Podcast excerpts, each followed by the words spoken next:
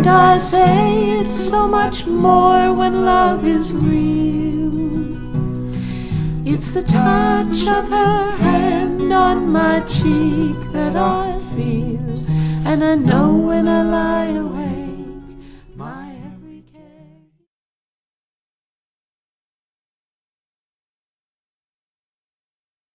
Hello, this is Cynthia Gustavson, back again for uh, my third podcast in the series called Inversing Your Life, which is the name of one of my books called Inversing Your Life.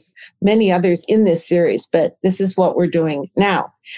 It's hard to live in America or most places in the world these last couple weeks without hearing the phrase Black Lives Matter. Well, that's not really what I'm going to be talking about. But Black lives do matter very much. And the reason we say it that way is because they haven't mattered to people as much as they should. But my position on that is that all lives matter. As a matter of fact, my books are published by Blooming Twig Books, and um, their motto is books that matter. um, because they want to publish books that mean something to people that aren't just uh, superficial. So this concept of things that matter uh, has been around a long time and it's important. And I do want to talk about that today. What matters and why why do we get to the point where some things don't matter or some people don't matter? How do we judge that? Where does that come from? And I and I want to bring up that it's not always just person to person that decide what matters in this world that we live in. Sometimes it's the system. And systems are determined by persons at some point, but then at some point, everybody just goes along with that system. And that system doesn't really work for everyone. Well, I want to start by reading a poem today. This is from another one of my books. This is called The Bully Book, big book for bullies and the bullied.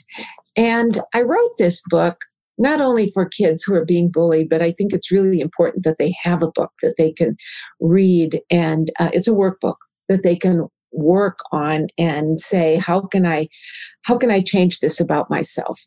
But this book, if you notice, it says it's about bullies and the bullied. So it's the book for people who are bullies too.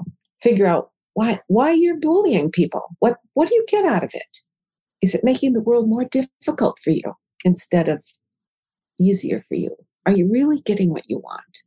Or do you only think so in the moment?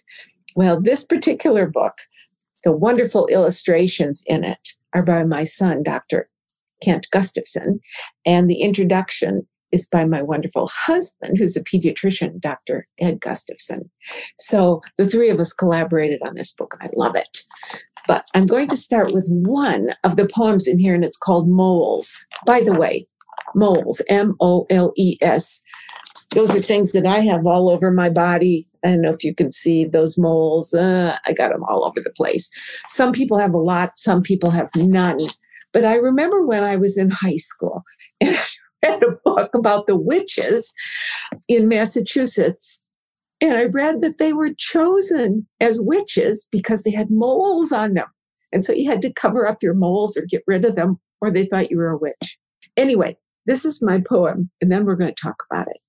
Moles. Did you know they hanged people who had moles? Thought it marked them as a witch. Not good to be a witch in Salem, Massachusetts 300 years ago. And if you said, I'm not a witch, I didn't ask for those moles, they still believed you were marked as evil. No one listened, no one cared. You got killed anyway because people with moles are scary. They're different. They're witches. And no matter what you wish, only time will change their minds.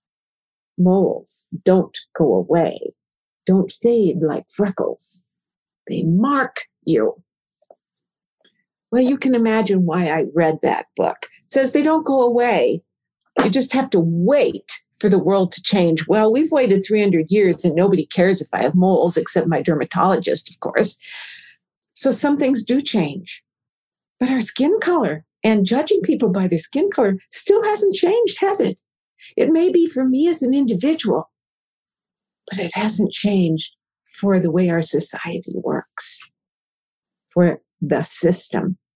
But I want you to think to personalize this. And this is the way, uh, that's what I've done by figuring out this thing about my moles. I personalized it that if I had lived 300 years ago, and of course that wasn't up to me, was it?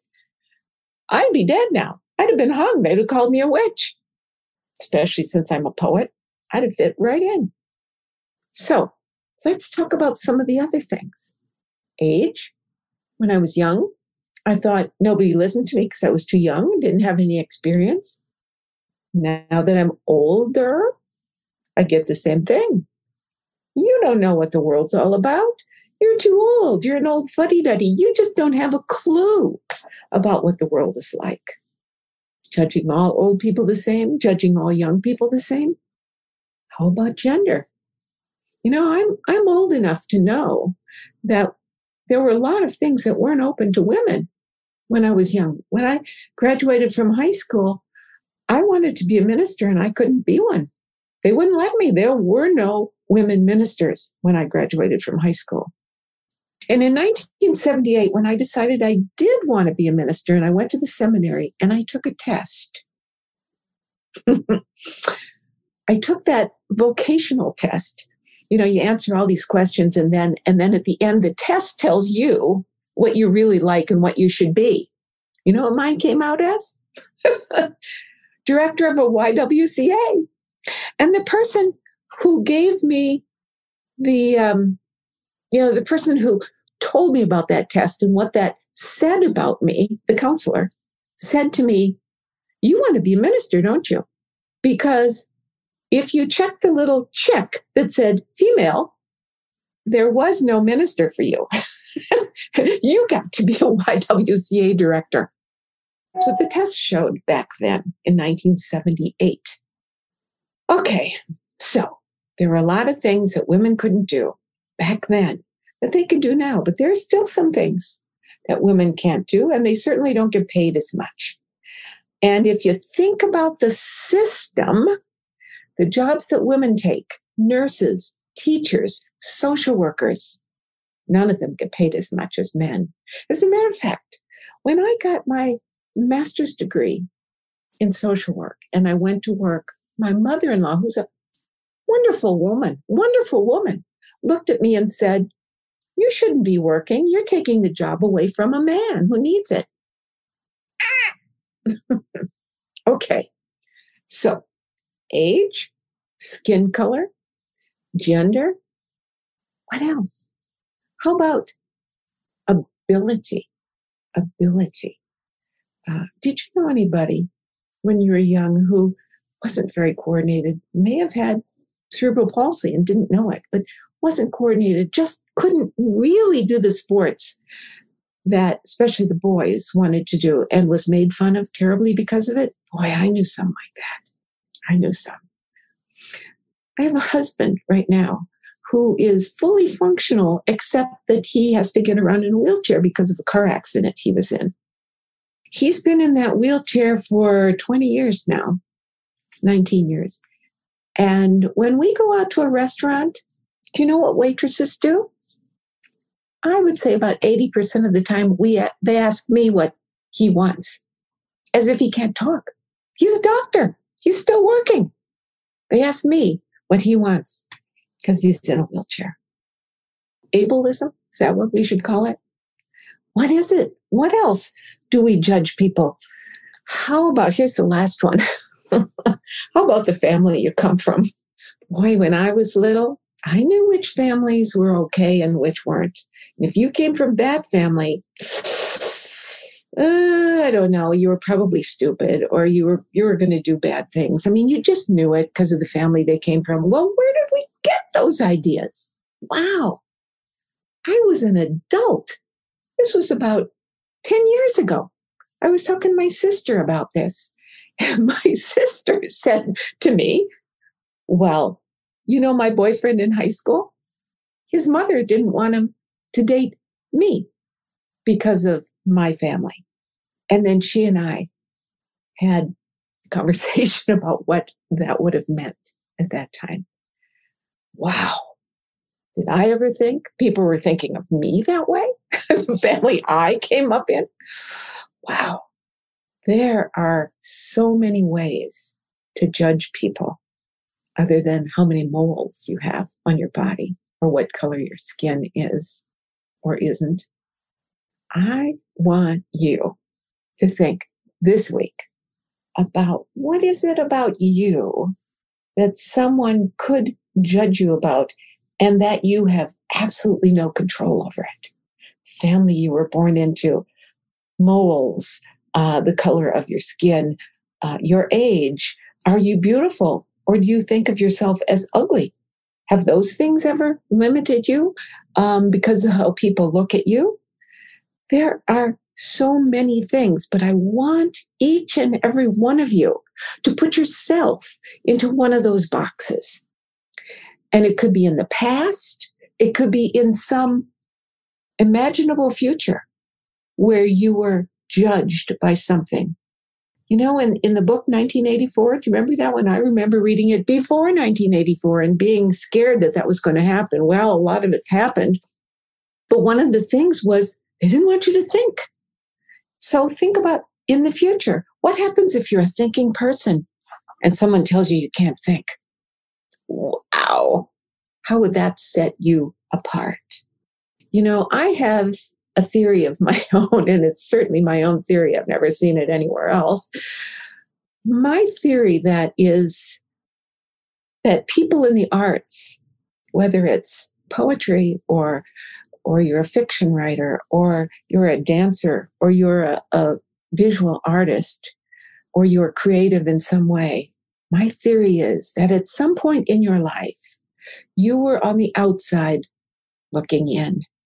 And because you were on the outside looking at this other group, this clique that you wanted to be part of, maybe, you were so fully aware of what you didn't have to be part of that group. And you were fully aware of what it took to be part of that, should I say, culture.